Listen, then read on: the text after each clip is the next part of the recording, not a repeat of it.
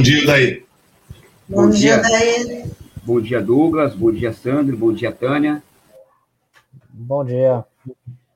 Tudo bem? A gente já anunciou que você faz parte da. Você é um diretor técnico da, da DESAV, né, que é a Associação de Desenvolvimento Econômico e Social às Famílias. Já pode começar explicando aí para o nosso ouvinte internauta do que, que se trata a, a DESAV. Acho que está. Sua conexão voltou, voltou, né? Então, pode explicar. A DESAV. É. Isso. So, e do que, qual que é a proposta e como é que você atua nessa instituição? A DESAF é uma entidade que ela tem 20 anos né, de existência, que atua na, no, no, campo do, dos direitos humanos, né, tendo como base os direitos humanos, e a partir daí desenvolveu tecnologia social e trabalhou em diversos segmentos das políticas públicas. Né? A DESAF já trabalhou é, na política e atua hoje na política de assistência social, principalmente, mas tem um, uma larga experiência também na política de saúde, de cultura no Guarujá, né? É, na gestão da, da da prefeita. E a, a DESAP tem uma larga história. Nesses 20 anos de história, a DESAP já alcançou mais de 60 mil famílias em várias cidades do estado. A DESAP criou o know-how de desenvolver os segmentos da política pública.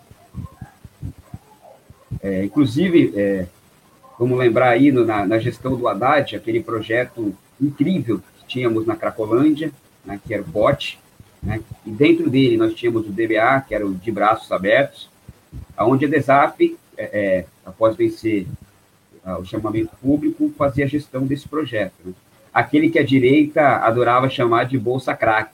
Nós vamos lembrar desse discurso dos ataques ao Haddad, né? Uma perspectiva completamente conservadora, preconceituosa, né? é assim que eles atacavam mas só depois de ouvir cada história, né, ouvir os depoimentos das pessoas que participaram desse projeto, nós entendemos a importância que ele teve, onde além de todo atendimento psicossocial, né, que os moradores daquele território, né, que só tinham como presença do Estado o coturno,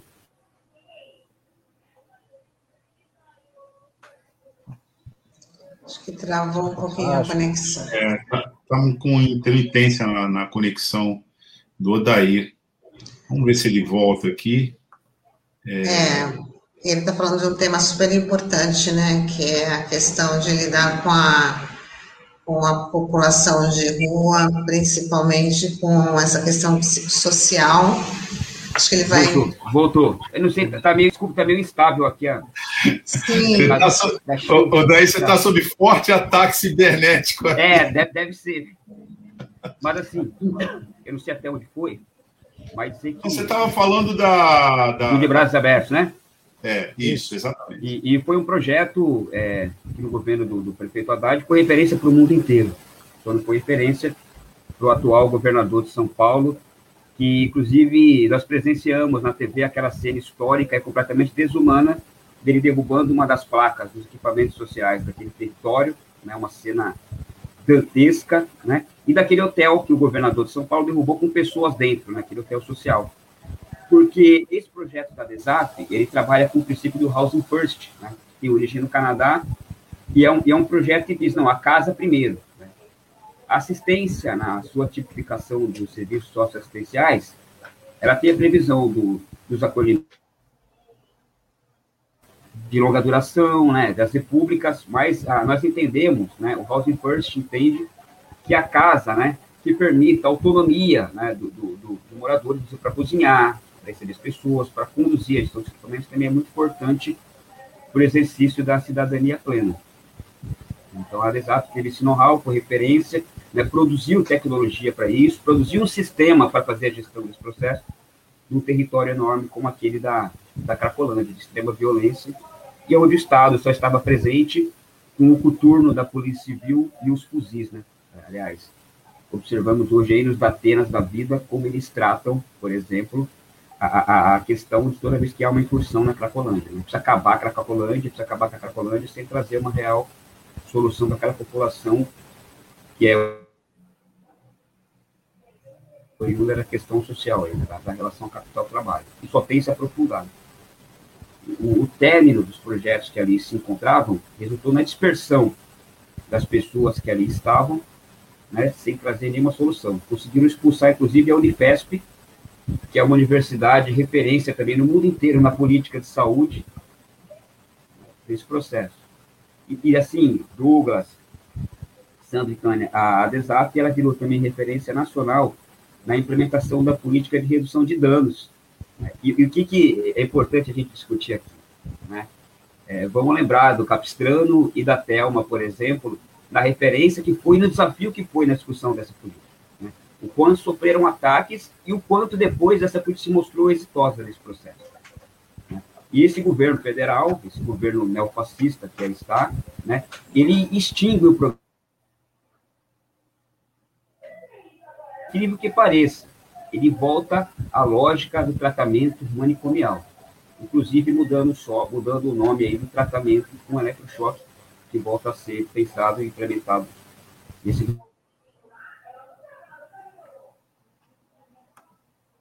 e grandes retrocessos das políticas sociais, né? enormes retrocessos.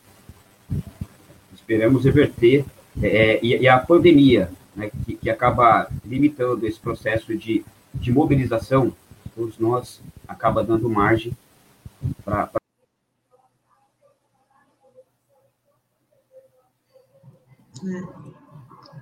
Acho tá aí, que perdemos o contato agora com, com o Odair, mas enquanto o Odair não, já que a gente está falando em direitos humanos, enquanto o Odair não retorna, é, vamos informar aqui que a Defensoria Pública de São Paulo, a Conectas Direitos Humanos e o movimento Mães de Maio enviaram ontem uma petição à Comissão Interamericana de Direitos Humanos da Organização dos Estados Americanos, a OEA, para pedir que o governo brasileiro seja cobrado sobre os desaparecidos durante os crimes de maio, que completam 15 anos nesta semana. As autoridades públicas ainda não esclareceram as mais de 500 execuções praticadas por grupos de extermínio nas periferias de São Paulo. É, aqui, né, Sandro, você que acompanhou isso de perto também, né, nós tivemos aí vítimas que resultaram resultou até no movimento, né, é, Mães de Maio, que tem a Débora, tem a Débora Silva aí como, como liderança desse, desse, desse movimento, né. Sim, Tânia. É, realmente, é, essa é uma das chagas recentes aí, uma das manchas que a gente tem na nossa história, né? Essa execução de muitas pessoas, né? Por conta, naquele contexto que teve aquele salve do PCC, e a, a, vai, houve várias execuções por parte da polícia militar, né? Até então, até hoje não esclarecidas, e que é, realmente é envergonha, né? E é, realmente tem esse pedido agora para o Estado brasileiro, essa denúncia contra o Estado brasileiro, mais uma, né? É, até porque é, as investigações não, não avançaram aqui. Existe até um pedido, é uma luta antiga aí do, do movimento Mais de Maio para que esses crimes sejam federalizados, né? É, os crimes aqui da Baixada Santista. Mas até o momento, o que, que houve? É, até o momento foi a, a, federalização de um desses casos mais emblemáticos, que foi a chacina do Parque Bristol em São Paulo, né? Que é, isso foi transferido, né, para para a esfera federal, mas até agora gente, o caso não foi julgado, não tem nenhuma relação, eh, nada relacionado a isso, e também tem uma ação civil pública contra o governo do estado de São Paulo, né, para que esses crimes de maio sejam reconhecidos, né, como uma grave violação aos direitos humanos. Só que uh, após é, já teve uma decisão em primeira e segunda instância dizendo que esses crimes prescreveram, né? Que esses casos prescreveram e ainda tem recursos em andamento no STJ, no STF, mas ainda não há previsão de quando eles serão julgados.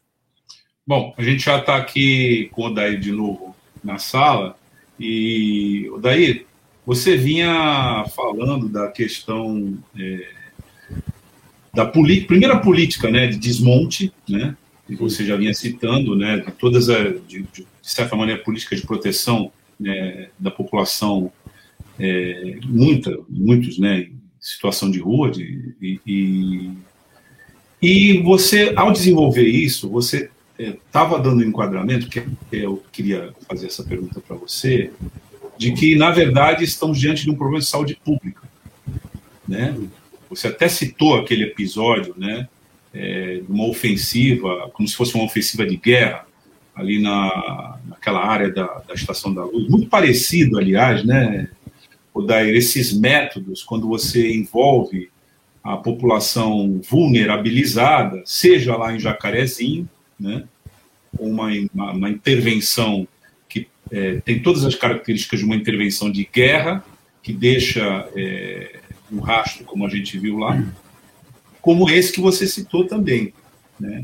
Então, a minha pergunta é o seguinte: esse Estado, da maneira como ele está, da maneira como ele se comporta, através principalmente das suas forças de segurança, para tratar desses temas, de amplos segmentos vulnerabilizados, sempre da mesma forma, ele, ele é um padrão. A gente encontra isso no mundo. Você que é um assistente social, um pesquisador, é, qual, é qual, é a, política pública que leva a isso?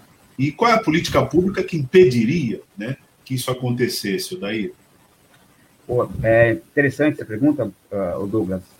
Tem um autor, o Graham, né, que ele, ele discute numa obra dele, isso tem alimentado muito a, a, as pesquisas, porque nos faz entender é exatamente o que você colocou, é, é, guerra mesmo, é guerra aos pobres, é guerra à população negra, né? E o Graham, ele fala no livro dele, Cidade Sitiada, como né, os estados, né, que têm, inclusive, projetos é, é, ultraliberais mais avançados, por conta de, de, de, não só do desmonte da política pública, né, mas do endurecimento da beligerância da, da segurança pública. Ele fala o seguinte, os estados começam a importar táticas de guerra mesmo, né, para a política de segurança urbana. Por exemplo, a política dos drones, por exemplo, começou sendo testada em conflitos, né, conflitos de guerra, e hoje elas começam a ser importadas por, por muitos países para ser utilizado na política de segurança pública. Outra coisa é esse processo de mapeamento de territórios, né, territórios que nós sabemos de, desde a, do fim da né? São territórios racializados por conta da, da quando a população negra ela é expulsa, né, das fazendas, da, da escravidão oficial e começa a ocupar esses territórios, e aí o Estado, além de produzir uma série de legislações, né, para exterminar essa população, e aí a gente volta lá no Akiri Mbembe, né, que ele fala da necropolítica, ou até mesmo no Foucault, quando ele fala do biopoder, né, da, de quando as elites utilizam o Estado para decidir quem vive e quem morre, para ter essas ofensivas, né? Realmente é uma tendência, mais que uma tendência, isso é uma estratégia das elites, né? Os terri... Eu vou dar um outro exemplo para você, né? Por exemplo, vamos pegar os rolezinhos, que há uns dois anos atrás aí foi uma grande discussão. Os jovens saíam da periferia e um simples passeio num shopping mobilizou grande parte da mídia e da grande mídia, né, contra esse movimento, porque nós temos que manter esses jovens encarcerados nesses territórios que são prisão a céu aberto, né? Territórios extremamente vigiados por essas forças de segurança. Então, essa política de ofensiva, né, de ataque à, à, à, população das periferias, uma população de grande maioria negra, e, e a discussão que vocês estavam tendo agora com o Sandro, a questão dos crimes de maio, os crimes de maio continuam acontecendo.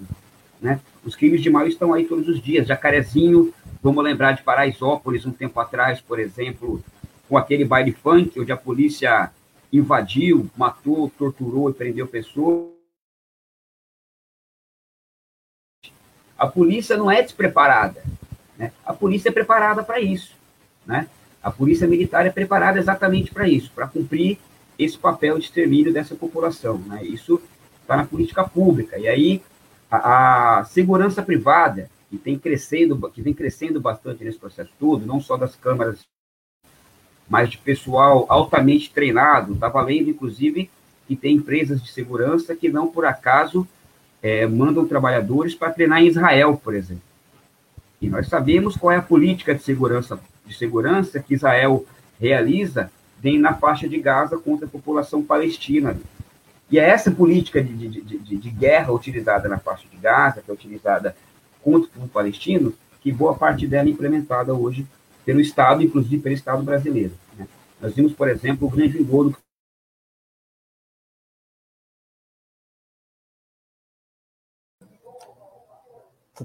Travou de novo. A é, conexão hoje do Odair não está ajudando. conseguindo é, sustentar a conexão. Tá...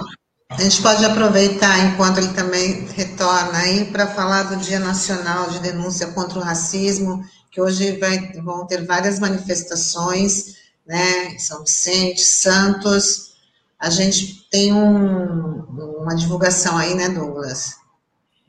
Sim, nós temos o, o, o ato hoje. É. Na verdade, o ato ele é nacional, né, Sandra? É, é, é do Dia Nacional de, de, Denúncia contra o Racismo e contra a, as chacinas também, né? É, isso é importante a gente registrar, porque hoje é 13 de maio, né?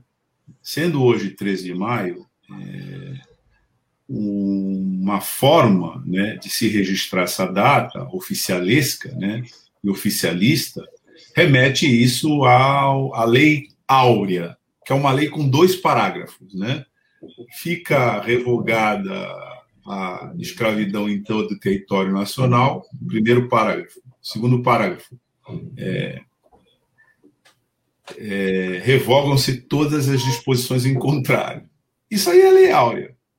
Qual foi a política de inclusão de, da população que por 400 anos foi escravizada e, de repente, né, com o surgimento da, da, República no horizonte, República a gente sabe, né, é aquele regime em que todos são iguais perante a lei. Então não dá para você ter todos iguais perante a lei é, com uma parte da população escravizada, apesar de que os Estados Unidos tiveram isso. Né?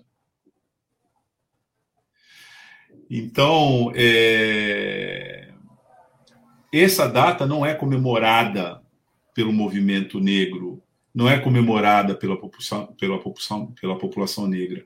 Ela é utilizada para denunciar a farsa né, de uma sociedade que se diz igual, no princípio republicano, mas é profundamente desigual, racialmente falando, por discriminação étnico-racial.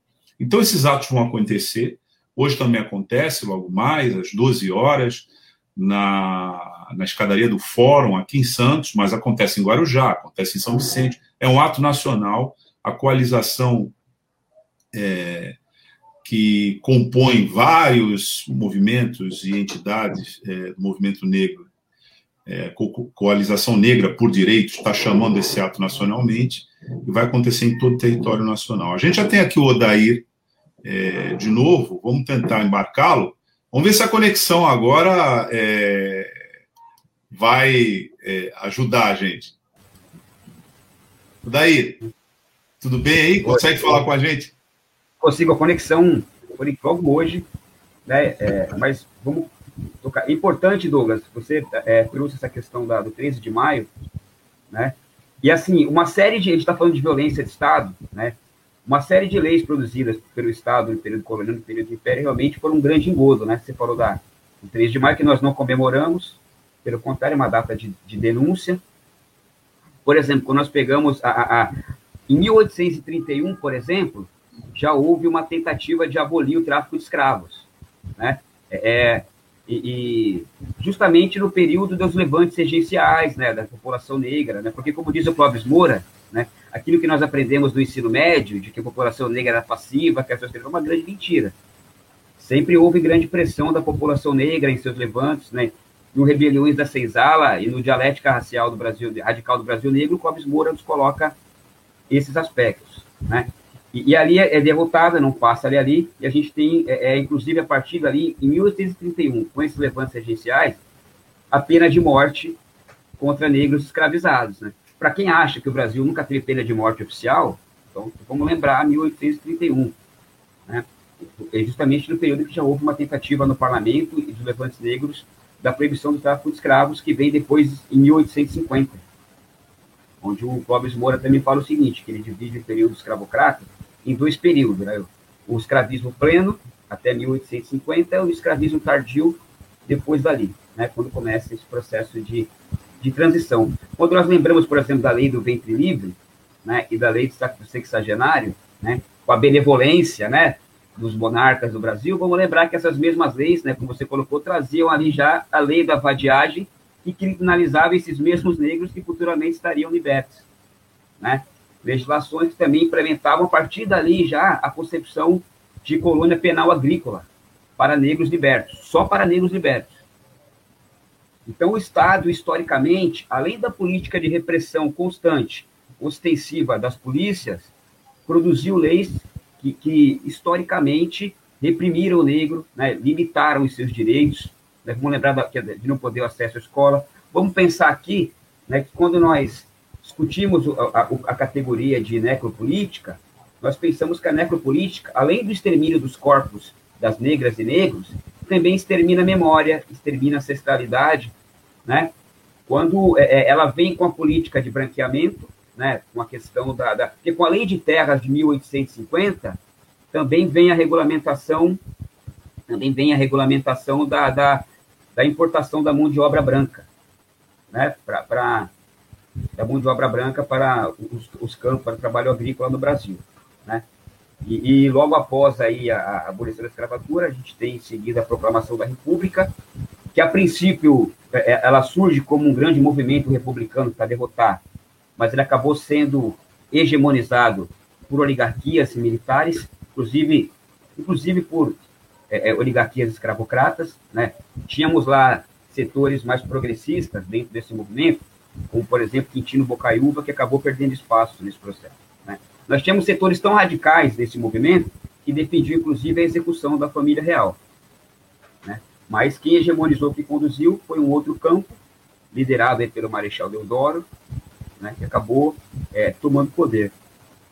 E aí, entendendo a constituição do capitalismo no Brasil, né, inclusive da hegemonia do capital financeiro, que é o capital mais parasitário desse processo todo, nós vamos lembrar logo no finzinho ali do, do Império, né, o Estado, né, muito benevolente, muito preocupado com o desenvolvimento econômico do Brasil, ele acaba é, é, financiando, né, é, avalizando, né, o empréstimo feito pelos ex-escravocratas, né, porque, coitados dos ex-escravocratas, eles tiveram prejuízo com o fim da escravidão, né, tinha que ajudar os coitados do, dos, dos, torturadores, dos assassinos, dos escravocratas naquele momento. Então, ali a gente tem a primeira grande crise financeira do Brasil já em relação à Bolsa, né, que foram juros a 5%, né, para financiar para compensar esses fazendeiros, né, que tiveram o seu prejuízo, né, com o fim da escravidão, né, e vamos lembrar que no começo da República era ninguém menos que Rui Barbosa, né, tão idolatrado por tantos liberais aí, né, o ministro da Fazenda naquele momento que conduziu uma política econômica desastrosa e de aprofundamento do racismo no Brasil, né. A gente encontra diversos textos do Rui Barbosa onde realmente é, é, é as posições dele, inclusive uma posição relativa à febre amarela, ele faz uma crítica, ele faz um desabafo, porque a população negra era mais resistente à febre amarela e a população branca morria mais. Né? Chegou nesse nível. Né? Então, assim, o Estado produziu uma série de leis né, que limitaram a existência do negro, da ancestralidade. Como eu coloquei, a criminalização da, da capoeira, a criminalização a criminalização da, das religiões de matriz africana, que vem se aprofundando agora. Né?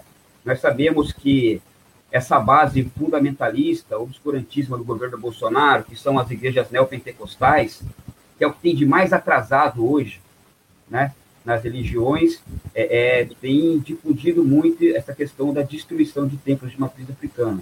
Isso tem crescido muito, inclusive com apoio de setores do tráfico e das milícias no Rio de Janeiro a uma associação nesse sentido. Daí, é, Daí, eu queria te perguntar o seguinte, já que você atua até como docente na área do serviço social, como é que está hoje que você vê a, a política de, de, assistência social hoje no país? Que a gente chegou, hoje nem ministério a gente tem dedicado a Não. isso, né? Está englobado na cidadania, misturado com esporte, cultura, enfim. É, queria que você falasse como é que está é, a política social hoje no país, né, especificamente na área da assistência, e o quanto que essa, essa decisão do governo federal acaba prejudicando, esse causa um efeito cascata nos municípios e nos, e nos estados também? Sim, né? Nós temos hoje um grande desmonte, né? Um grande desmonte da política de assistência social, né? Uma, uma política que o governo Lula e Dilma é, recebeu desculpe, grande investimento né, do governo federal, o aumento né, dos programas de transferência de renda, né, e, e o, o, o, mais importante, né, Sandro, a participação e o controle social da população sobre essa política. Né. É, houve grande estímulo, por exemplo, nesse período, da participação da população na decisão para onde ir o recurso, né, na construção dos planos municipais, estaduais e nacionais da política de assistência, né, então, assim, o fim desse ministério, né, o Ministério do Desenvolvimento Social, foi uma grande derrota, né, para a política de assistência social que ajudou a, a, superar em grande parte a pobreza e a miséria no Brasil, né. Esse desmonte vem precarizando é, é, a atuação dos trabalhadores dessa política, né, a, a, existem cortes, por exemplo, no Bolsa Família, né, existem cortes, inclusive processos de cassação de benefícios, por exemplo, como o benefício de prestação continuada, né, que é um benefício que ele é dirigido a, a idosos e pessoas com deficiência. Muitos, muitos desses é, é, solicitantes estão tendo que judicializar o pedido desse benefício. Né? E, e, por incrível que pareça, no momento de aprofundamento da miséria, né? no momento de aprofundamento da pobreza, né? onde nós voltamos a ver as pessoas praticamente morrerem, morrerem de fome. Né? Nós, na DESAP, temos um, um, alguns programas lá que nós acompanhamos e, e, temos assistido de perto os adolescentes, porque o aumento da. É, nós temos um programa de sócio-aprendizagem, que é assim que nós chamamos de sócio-aprendizagem, né? É, e diferente de alguns outros modelos de programa de, de aprendizagem, como nós conhecemos tradicionalmente, a DESAP é, é, prioriza os adolescentes em maior índice de vulnerabilidade. Então, por exemplo, política de assistência, os adolescentes que vêm encaminhados pelo CREAS, que é o Centro de Referência Especializado em Assistência Social, né? Os adolescentes que vêm encaminhados por esses programas, né? Adolescentes negros, né? Nós priorizamos também mães adolescentes, mães negras adolescentes, né? Adolescentes trans, adolescentes que é, é, em territórios de alta vulnerabilidade, então essa é a nossa prioridade. Nós temos observado isso. E, Sandro, é, é Inclusive, durante a pandemia, ficou durante muito tempo parado, inclusive a emissão de cadastro único, né, que é a, a inscrição que dá direito ao cidadão de acessar todos os benefícios que estão aí. Benefícios estão congelados, né, sob a desculpa de que estão sendo emitidos agora o auxílio emergencial, que é uma afronta à população brasileira. Né, esse auxílio emergencial de 150 reais. Né? Então, assim, não estão sendo é, cadastrados, emitidos novos Bolsa Família, estão sendo congelados, estão sendo cortados, inclusive caçando benefícios. Além disso, Minha Casa Minha Vida é desmontado, como o Carriço colocou anteriormente aqui, né? Todos os programas de acesso à habitação de baixa renda estão cortados, volta a se elitizar a política de habitação no Brasil, né, como nós vimos em tempos anteriores, da ditadura, no Fernando Henrique, no Collor, estamos avançando para níveis muito maiores. E tem um outro elemento que ataca e, e, e, e se liga diretamente a essa questão da população que está intrinsecamente ligada com a de assistência, que é a destruição né, do trabalho formal. Né? Informal, nós já observamos na pandemia a grande quantidade de trabalhadores informais que já existiam.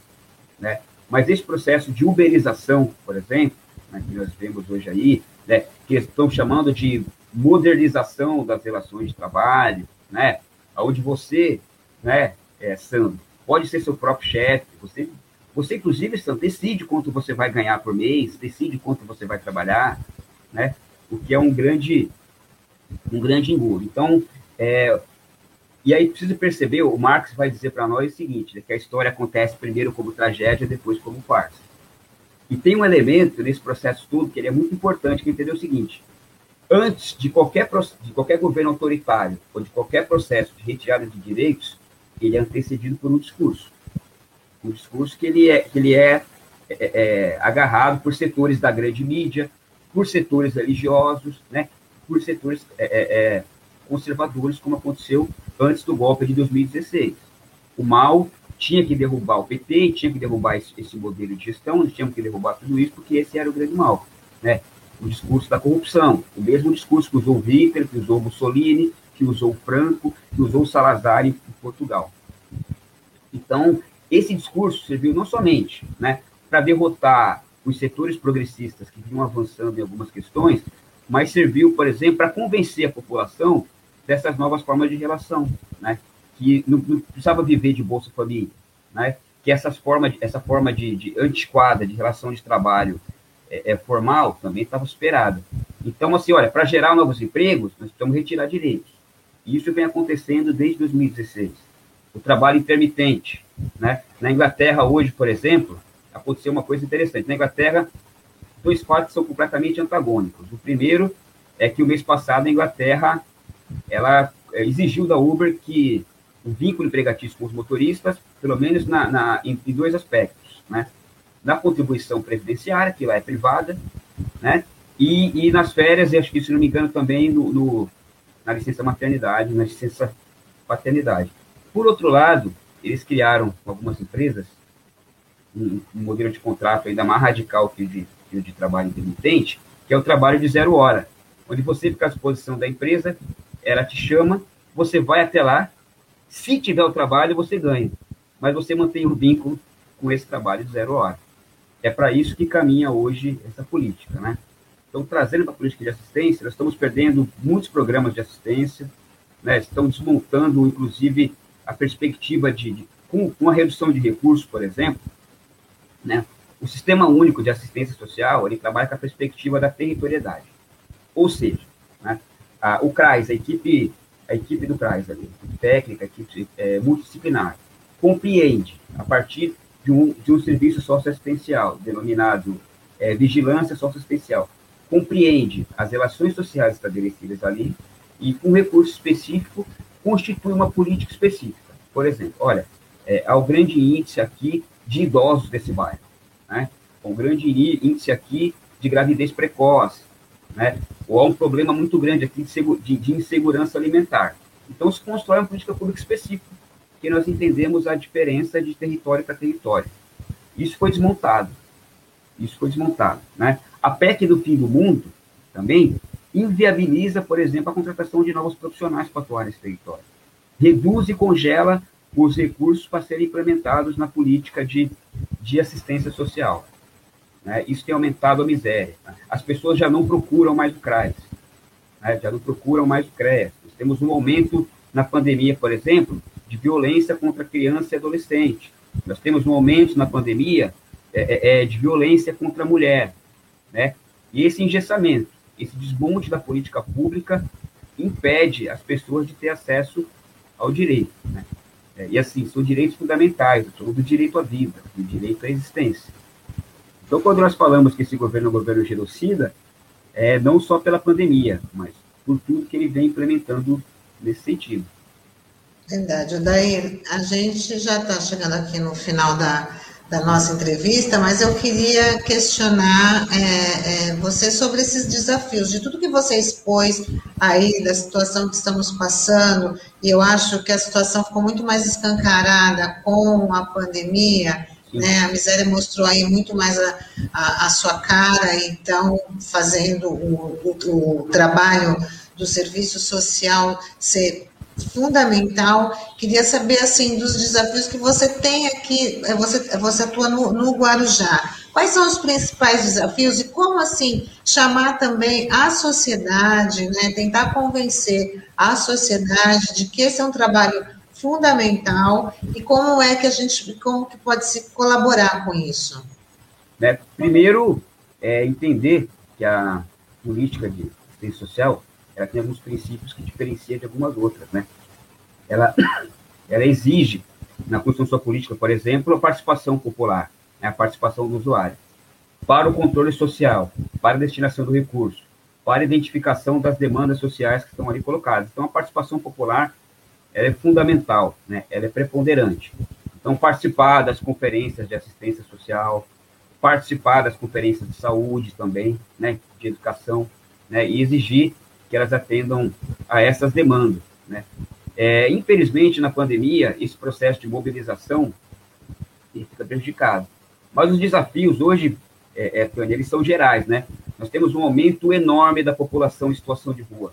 Nós, em São Vicente, com a VESAP, nós trabalhamos no final do ano passado com população em situação de rua em São Vicente, né? Nós observamos aí a grande massa de desempregados? De pessoas que não fazem uso de substâncias psicoativas, como é o que muita gente acha, né? Mas que estão foram para a rua com famílias inteiras, né? com crianças que acabam muitas vezes se dividindo em acolhimentos diferentes, né? Se dividindo em equipamentos socioassistentes diferentes, né? Para esse modelo. Então é, é repensar, né? A, o, o, o Brasil ele tem instrumentalidade jurídica pode avançar nesse processo. Por exemplo, não tem como não citar, por exemplo, 2004, no governo Lula, o Estatuto da Cidade. O Estatuto da Cidade, de 2004, ele traz instrumentos jurídicos que permitem a, a, ao governo interessado, a prefeitura, avançar na questão da habitação. A gente tem lá, por exemplo, a, a regulamentação da, da, da, do artigo da Constituição que fala da área urbana, do imóvel urbano com função social. A prefeitura pode, sim, desapropriar determinados imóveis, indenizar lá né? Primeiro, cobrar aquela, aquele processo de imposto progressivo, indenizar o proprietário e utilizar prioritariamente para habitação. Isso está previsto na legislação. Né? Então, assim, nós temos uma série de instrumentos que estão sendo destruídos. Né? Eu não sei até quando resistem essas políticas, né? como Douglas, é, como vocês colocaram, né, é, Douglas Santos, você, Tânia, as políticas estão sendo destruídas, o Ministério já foi destruído, como o da Cultura também foi destruído, e acabou com a política de Estado também implementada no governo Lula, que foi o Sistema Nacional de Cultura, né, que vinha dando protagonismo para todas as manifestações de cultura popular no Brasil construírem uma política de cultura. Né? Isso foi destruído. Então, assim, com todo, todo resquício de política de Estado, de assistência, de educação e de saúde constituída nos momentos mais progressistas da, da, da história do Brasil, estão sendo destruídos.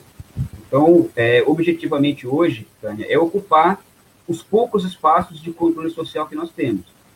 E realmente perceber né, a política que está aí hoje, o governo, que é um governo neofascista, sim, um governo genocida, sim, racista, machista, que acentua as políticas contra os pobres, que acentua as políticas contra os negros e trata isso como guerra. Né? Guerra no sentido da política econômica, guerra no sentido da política social e guerra no sentido da segurança pública, da beligerância e no sitiamento de territórios ocupados por essas populações mais vulneráveis.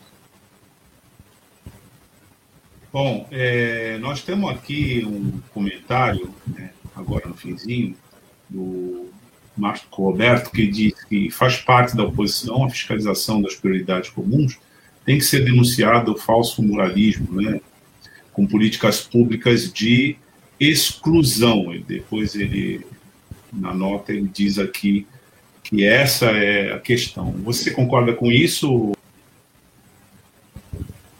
Né, primeiro, assim, né, é, nós temos que pensar bem esse conceito de, de, de inclusão. Né? Combater o falso moralismo, sem dúvida, né, esse é um governo também que ele é ultraliberal na economia, mas ele é ultraconservador na questão do, do comportamento, né?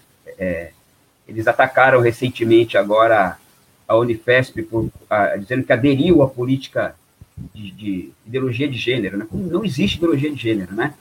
É, é por conta do, uso dos banheiros, uma normatização que vem acontecendo em várias universidades aí, né? É, a questão racial também, desse governo combater, porque isso é muito mais que falso moralismo, né? Isso é machismo mesmo, é racismo, é homofobia, né? O serviço social tem no seu código de ética a defesa intransigente dos direitos humanos. É um dos princípios fundamentais. Agora, eu tenho uma resistência, Douglas, a, a, a aderir ao conceito de, de exclusão, porque eu entendo que todos nós estamos incluídos na lógica da perversidade capitalista, né? ainda mais no momento de extrema hegemonia do capital financeiro, né? que avança por essa PEC do fim do mundo e essas PECs que vêm sendo aprovadas, né? nos tempos para cá, ela tem um objetivo, né? o capital financeiro é abocanhar o fundo público, né? o capital financeiro é, é viver ainda mais do rentismo, né, da dívida pública, é, de tudo isso. Então, assim, nós estamos incluídos numa lógica. A grande questão é reverter essa lógica, né, reverter essa lógica que está colocada aí é, no momento mais perverso do capitalismo que nós vivemos aí. Bom, saiu daí, queria agradecer a sua participação Obrigado. aqui no nosso Manhã RBA Litoral. Teve alguns probleminhas com, com a internet, mas você mandou o recado muito bem. Muito Queria obrigado. te agradecer, vai para compartilhar com os nossos ouvintes, os nossos internautas e te chamar para uma próxima oportunidade também, viu? Eu estou à disposição, mais uma vez eu quero parabenizar a equipe, a RBA, por ser resistência como um dos últimos espaços democráticos, né? Que traz a discussão é, como ela tem que ser colocada, né? Que traz a voz a todos aqueles que estão na resistência do dia a dia, né? O compromisso real com a democracia, né? Nós ouvimos, nós divulgamos as entrevistas que são colocadas aí, porque é um compromisso para além do compromisso ético, né? É um compromisso com a vida. É, em tempos atuais, é, é, um grande risco, inclusive, né? É, é aderir a esse processo. Então, parabenizar a rádio, parabenizar toda a equipe e me colocar à disposição sempre que vocês acharem pertinente. Muito obrigada, viu? A gente vai voltar com você aqui. Dessa vez nós vamos exorcizar essa internet aí. Ah, vamos sim. vamos sim. tá bom, tchau. Obrigado. Até mais. Um abraço. Obrigado.